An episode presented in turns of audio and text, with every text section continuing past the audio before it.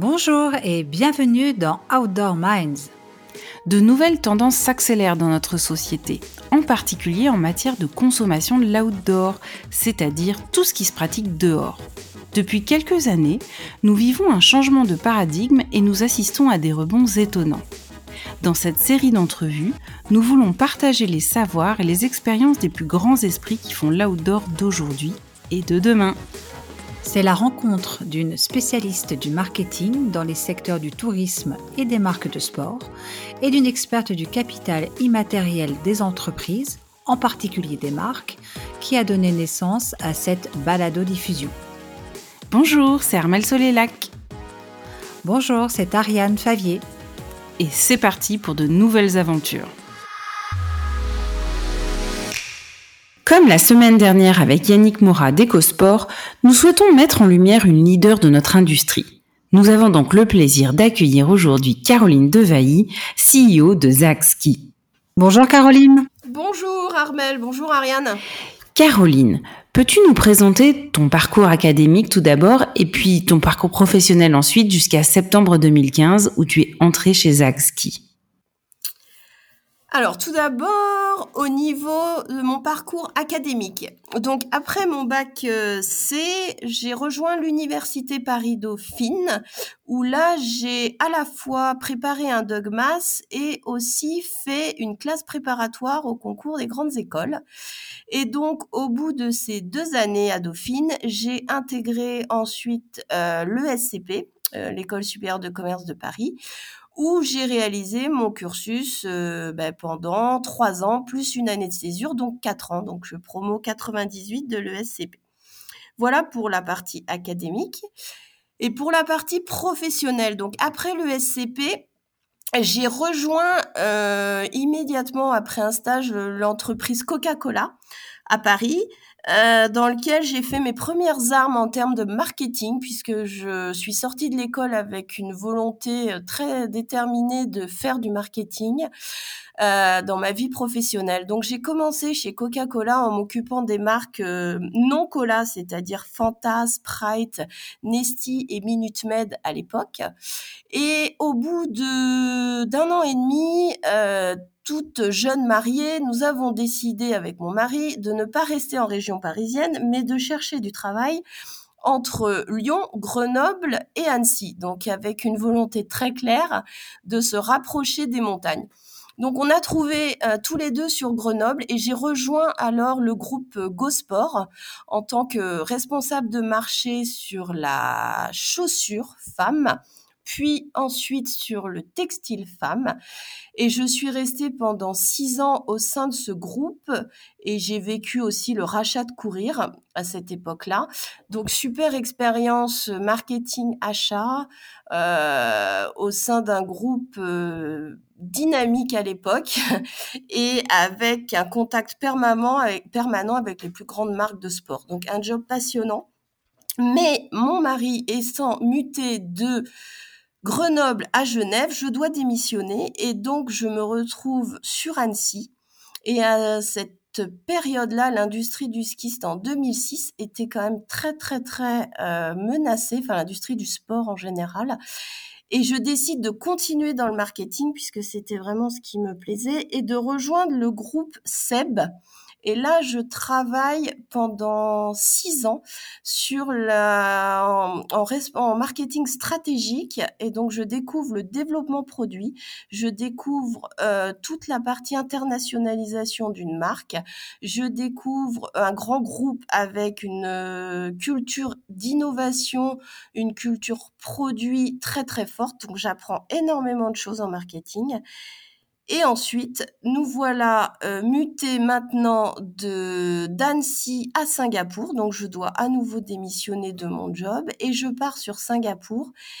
Euh, toujours pour suivre mon, mon conjoint. Et donc, je suis à Singapour et là, je décide de monter mon entreprise et de revenir dans l'industrie du sport et je crée une boîte de conseils pour aider les entreprises françaises à s'installer en Asie, enfin plus précisément à Singapour ou en Malaisie, euh, euh, dans, l'industrie du sport. Donc je travaille euh, one shot avec à nouveau le groupe GoSport, GL Event et le groupe SIDAS qui cherchaient à se développer sur ces territoires.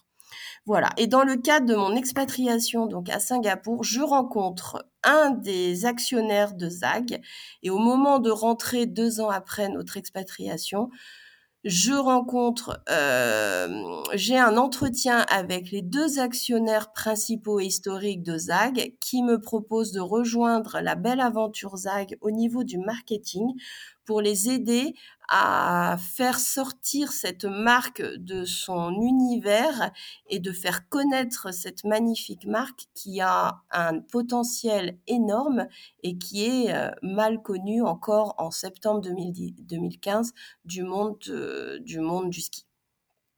Voilà comment je suis arrivée chez Zag en septembre 2015 avec euh, pas mal de petits voyages avant.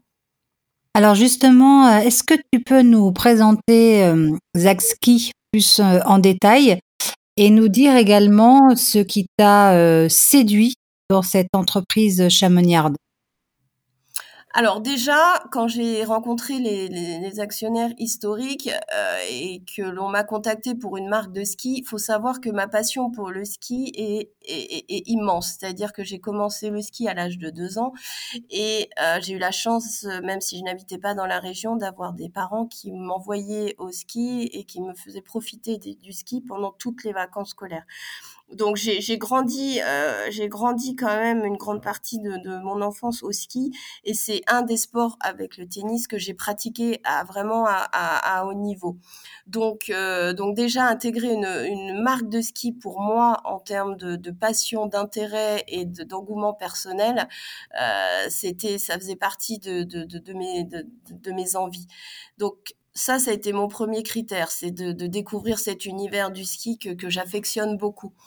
Ensuite, j'ai découvert, euh, en toute transparence, je ne connaissais pas cette marque Zag puisque moi j'étais à fond plutôt sur le côté race, compétition, et je ne connaissais pas Zag, euh, d'où euh, pour moi toute l'histoire et le potentiel qu'avait encore cette marque parce que même baignant dans l'univers du ski, je ne la connaissais pas.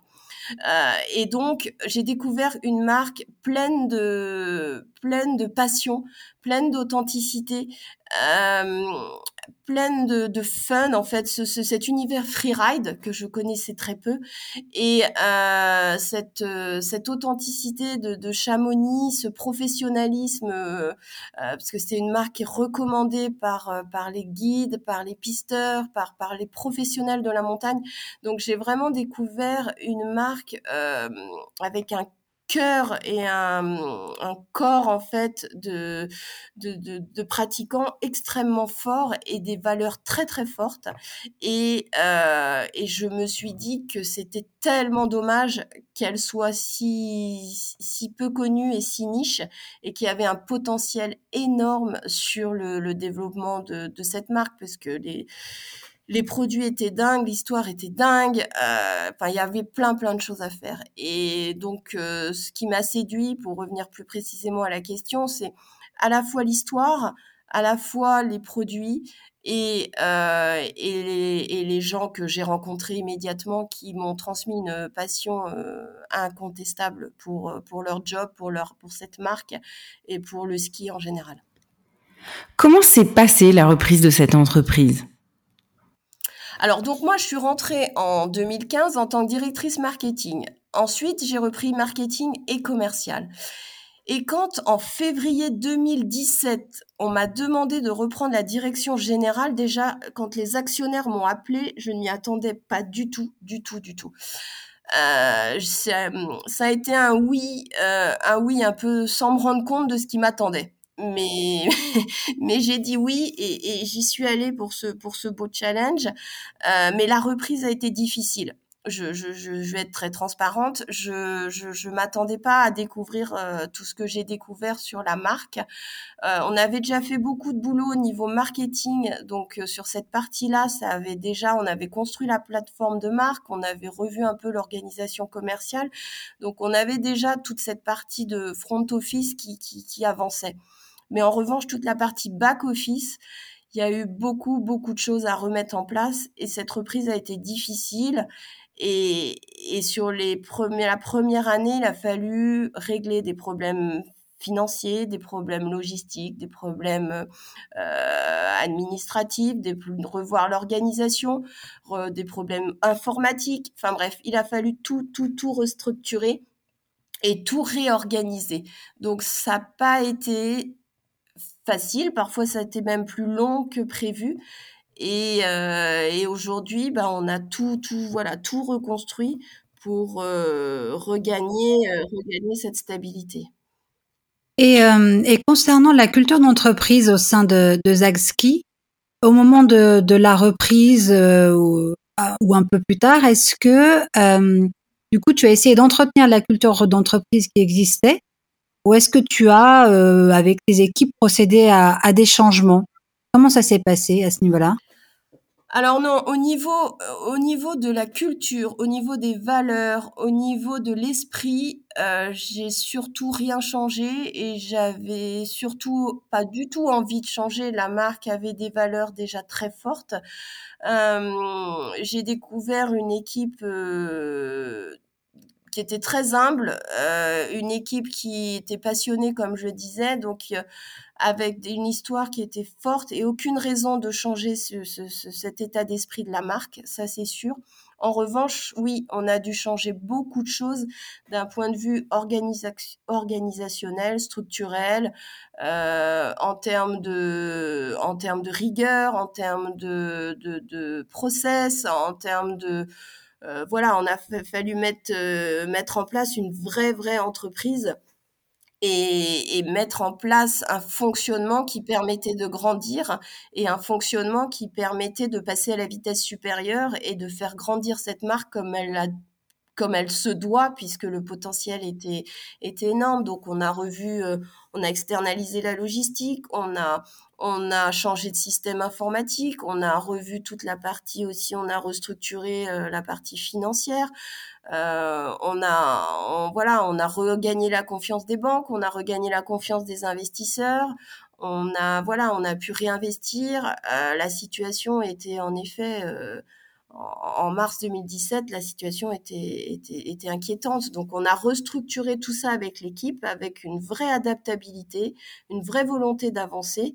Euh, donc, les changements se sont portés uniquement sur la partie euh, fonctionnelle, organisationnelle, et en aucun cas sur, euh, sur les bases qui étaient l'état d'esprit, les produits étaient déjà très très forts. Il n'y avait pas de révolution à apporter au niveau produit.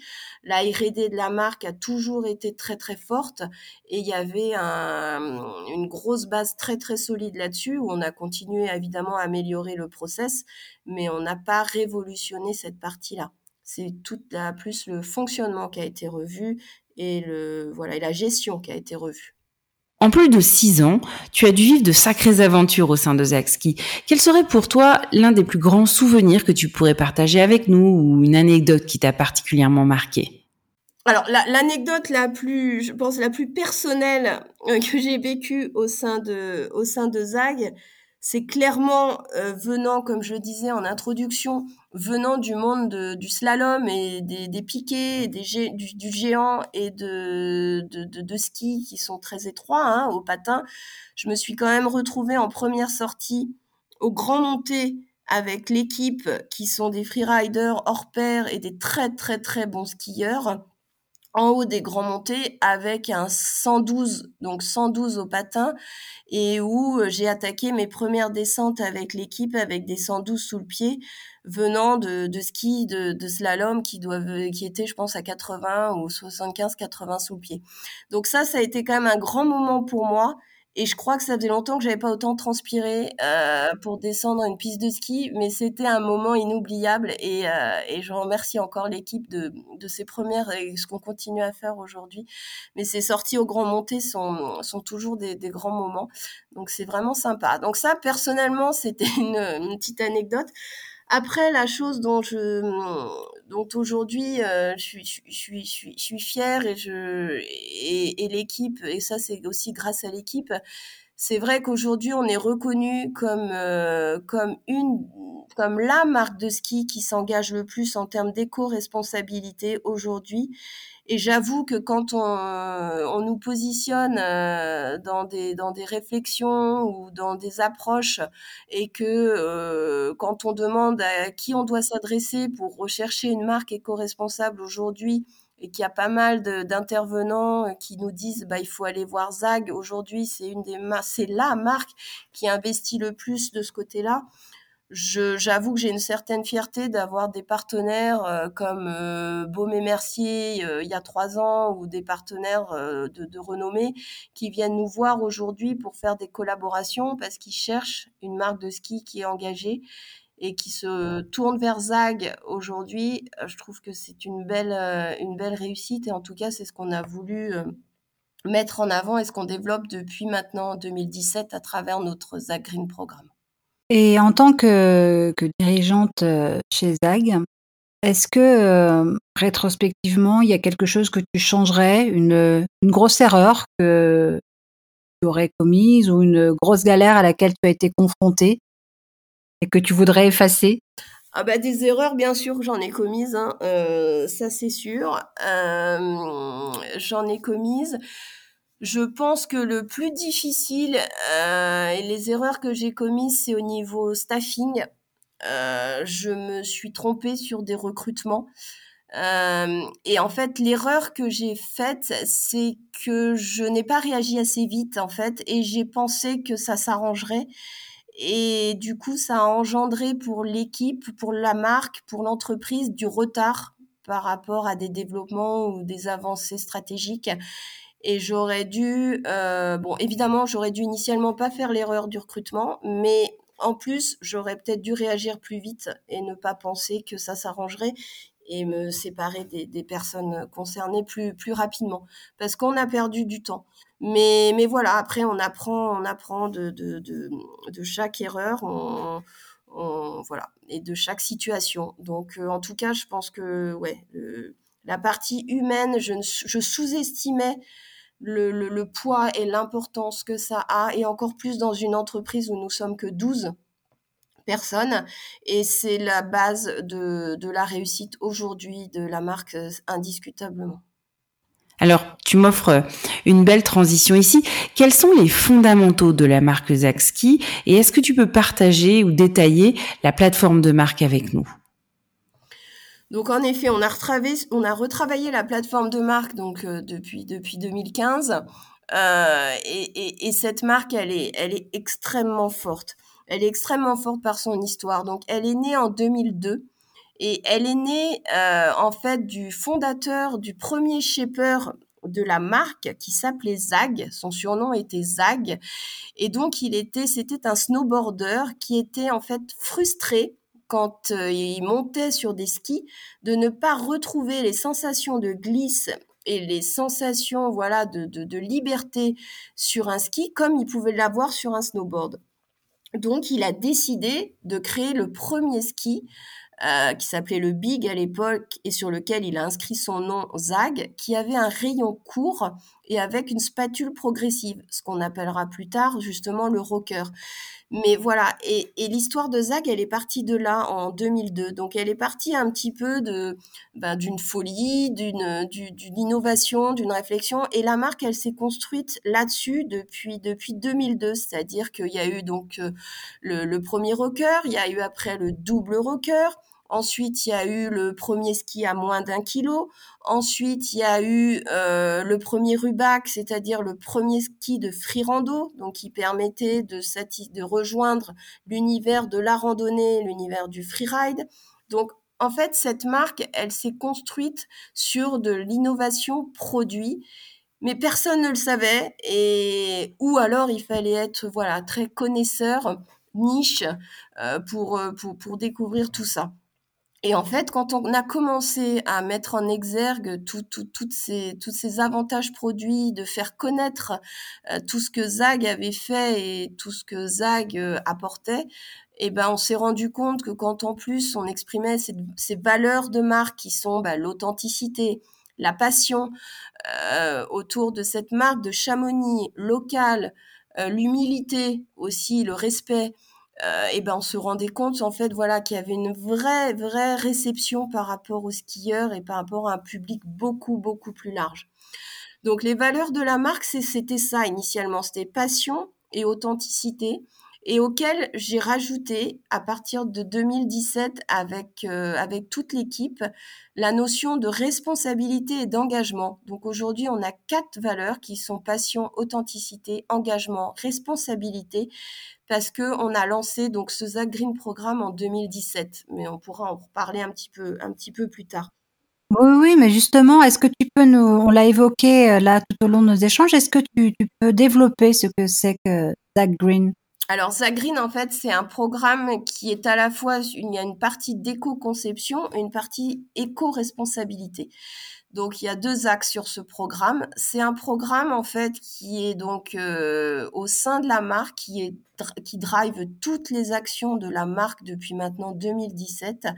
Donc sur la partie éco-responsabilité, nos actions, bah, c'est au quotidien c'est de bah, d'essayer d'optimiser tout ce qu'on peut faire par rapport à notre euh, bah, comme vous pouvez l'imaginer à notre vie au quotidien pour qu'elle soit la plus éco-responsable possible donc on essaye de développer toute la mobilité douce dans la dans la vallée le covoiturage euh, les partenaires avec lesquels on travaille on fait très attention avec leur engagement éco-responsable. On travaille sur nos usines euh, aussi de façon à ce qu'on les fasse évoluer dans le bon, pardon, dans le bon sens. On a réalisé un bilan carbone euh, qu'on est en train de finaliser entièrement sur toute la marque pour connaître nos points d'amélioration euh, et pour travailler bien sûr sur des objectifs très concrets. On a développé euh, dans le cadre de The Green Programme des pochons, donc on va arrêter de livrer nos skis dans des plastiques. Donc c'est, on a une, stratégie du fuck plastique. Euh, on veut qu'il y ait plus de plastique euh, autour de nos skis. Donc y a voilà, ça c'est le programme d'éco-responsabilité dans la dans l'axe numéro un du ZAC Green. C'est nos actions au quotidien. Et il y a un autre axe qui est l'éco-conception où on travaille sur au niveau de la R&D pour développer le ski le plus green possible. Donc on travaille évidemment sur nos matériaux, on travaille sur euh, nos constructions, on travaille aujourd'hui sur une résine qui est biosourcée, donc on essaye qu'elle soit de plus en plus biosourcée et utilisée sur l'ensemble de plus en plus l'ensemble de nos skis. On travaille aussi, on essaye de, de bah, la sélection de nos bois. Euh, tous nos noyaux sont en bois. On essaye de, de faire cette sélection dans le cadre, euh, évidemment, d'un bois PFC et euh, de toute la de toute la chaîne qui concerne cette euh, cette partie de déforestation et reforestation. On travaille, on essaye aussi d'évoluer, de, faire des recherches sur tout ce qui est top sheet parce que c'est ce qui est quand même très aujourd'hui sur la partie éco-conception, c'est là où on peut faire aussi des progrès. Sur le upcycling, sur le recycling, sur la seconde main, qu'est-ce qu'on fait de nos skis euh, une fois qu'on a fini de skier euh, et que certains les déposent en déchetterie? On essaye de proposer d'autres alternatives parce que c'est pas la situation idéale. Enfin bref, donc il y a tout un travail aussi qui est fait sur la partie produit et au niveau de l'éco-conception. On a une personne dédiée en interne, un responsable RSE. Donc sur 12 personnes aujourd'hui, on a un responsable RSE. Donc euh, voilà, donc l'engagement de la marque est très très fort. Pour revenir sur la plateforme de marque, on a deux missions. La première, c'est de développer bien sûr des skis performants et intuitifs. Et la deuxième, c'est de préserver notre terrain de jeu et de faire en sorte que l'on puisse skier le plus longtemps possible sur nos montagnes. En plus, étant à Chamonix, on est quand même fortement concerné par tout ce qui se passe au niveau du glacier, au niveau de la vallée de l'Arve, etc. Donc on a une vraie responsabilité euh, à, notre sens euh, de prendre les choses en main, même si on est petit, c'est pas grave, on, on agit. Comment tu vois Zach Ski dans les dix prochaines années? Alors justement, euh, justement, Zach, dans les dans les dix prochaines années, euh, il y a plusieurs axes. Il y a plusieurs axes de, de développement. Il y a le, le premier axe clairement dont, dont je viens de parler, c'est qu'il faut qu'on devienne une marque éco éco-responsable, mais dans nos produits, dans nos actions, il faut qu'on arrive à avoir le ski le moins polluant possible. Enfin, faut qu'on évolue sur, sur, sur, sur toutes les structures du ski de façon à ce qu'on arrive à avoir des skis performants, durables, responsables et, et qui, qui voilà et qui préservent et qui préservent l'environnement. Ça c'est le premier axe. Ensuite, euh, bien sûr, il faut qu'on continue à, euh, à évoluer au niveau euh, skiabilité, sensation. Il faut qu'on continue à, à, innover, à trouver des nouvelles idées. Donc, je sais pas, dans dix ans, quelle sera Est-ce qu'on aura inventé une nouvelle pratique? Est-ce qu'on aura euh, En tout cas, il faut qu'on continue dans cet axe-là de d'innovation de, technologique, innovation de rupture, de se poser toujours de se reposer euh, en permanence sur des nouveaux concepts. Donc je peux pas encore vous dire ce qui se passera dans dix ans, mais il faut qu'on garde en tout cas cette, cette petite avancée technologique que l'on a toujours eue. Donc ça, on le préservera. Et surtout, dans le troisième axe, c'est le développement à l'international, c'est-à-dire qu'aujourd'hui, dans dix ans, il faut que ZAG soit devenu vraiment une marque à l'international et pas seulement une marque franco-française, même si déjà c'est c'est incroyable. Là, sur les deux dernières années, l'explosion de la marque sur l'international, avec euh, grâce au, super job aussi de, l'équipe. Mais euh, là, euh, jusqu'à en, 2000, en 2017, on était sur du 20%, 80%, 80% France, 20% à l'international. Là, déjà, là, cette année, on va finir à 50-50. Donc, je pense que Zag va devenir une vraie marque à l'international, référente dans l'univers du ski tout-terrain, que ce soit le ski de rando, le ski de freeride, le ski all montagne, le ski euh, resort, le ski tout-terrain. Donc, euh, voilà, il faut, on va devenir vraiment une marque internationale. On restera toujours une marque euh, sélective, exclusive on veut absolument pas devenir une masse brand, mais voilà, il y a tout un déploiement de la marque qui peut encore se faire dans son réseau de, distribution euh, sélective euh, au-delà des frontières euh, françaises. Et ça, c'est dans dix ans, je pense qu'on sera une marque internationale, éco-responsable, avec des valeurs toujours aussi fortes et une recherche permanente d'innovation.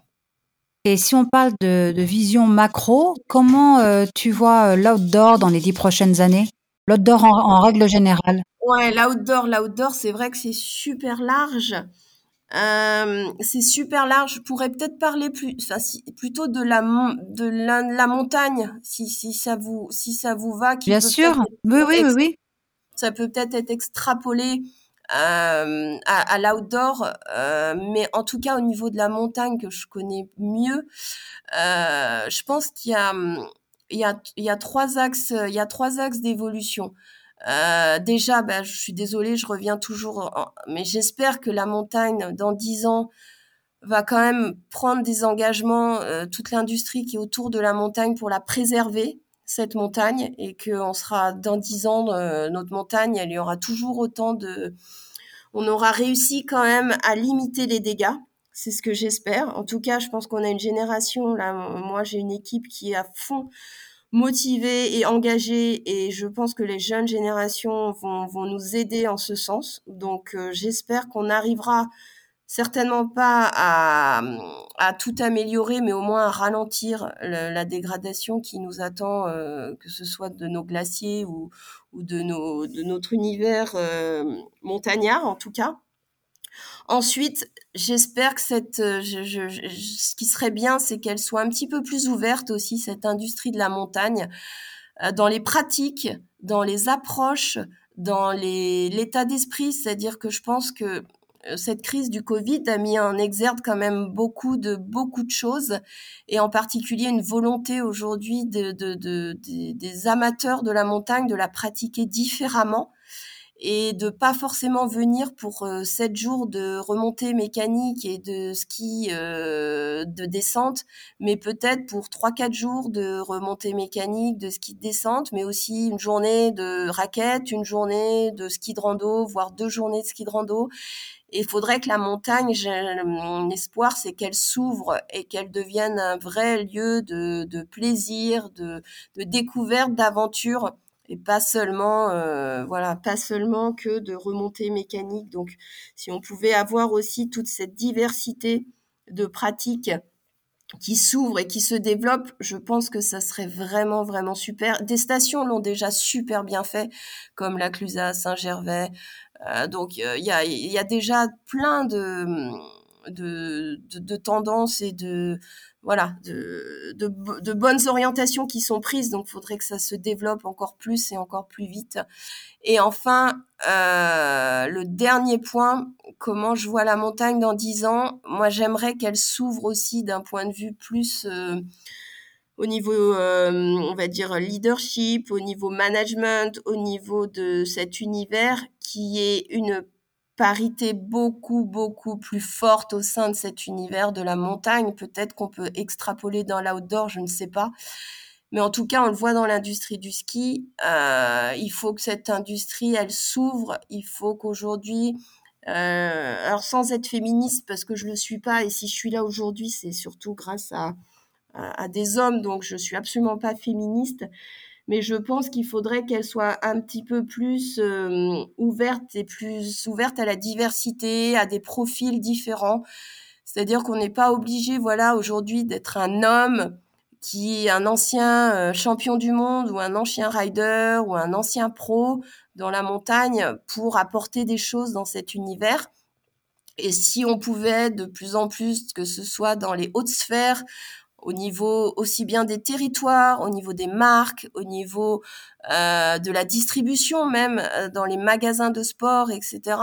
Bah, qui est une représentation peut-être un petit peu plus diverse et un petit peu plus féminine. Euh, je pense que si dans les dix prochaines années, on pouvait peut-être pas arriver à la parité parce que ça serait déjà, mais qui est un petit peu plus de femmes dans cet univers de la montagne, euh, je pense que ça serait super pour, euh, pour, euh, pour, pour, pour tout le monde et pour justement la, le futur et que chacun puisse apporter sa pierre à l'édifice et une vision parfois un petit peu féminine mixée avec une vision masculine.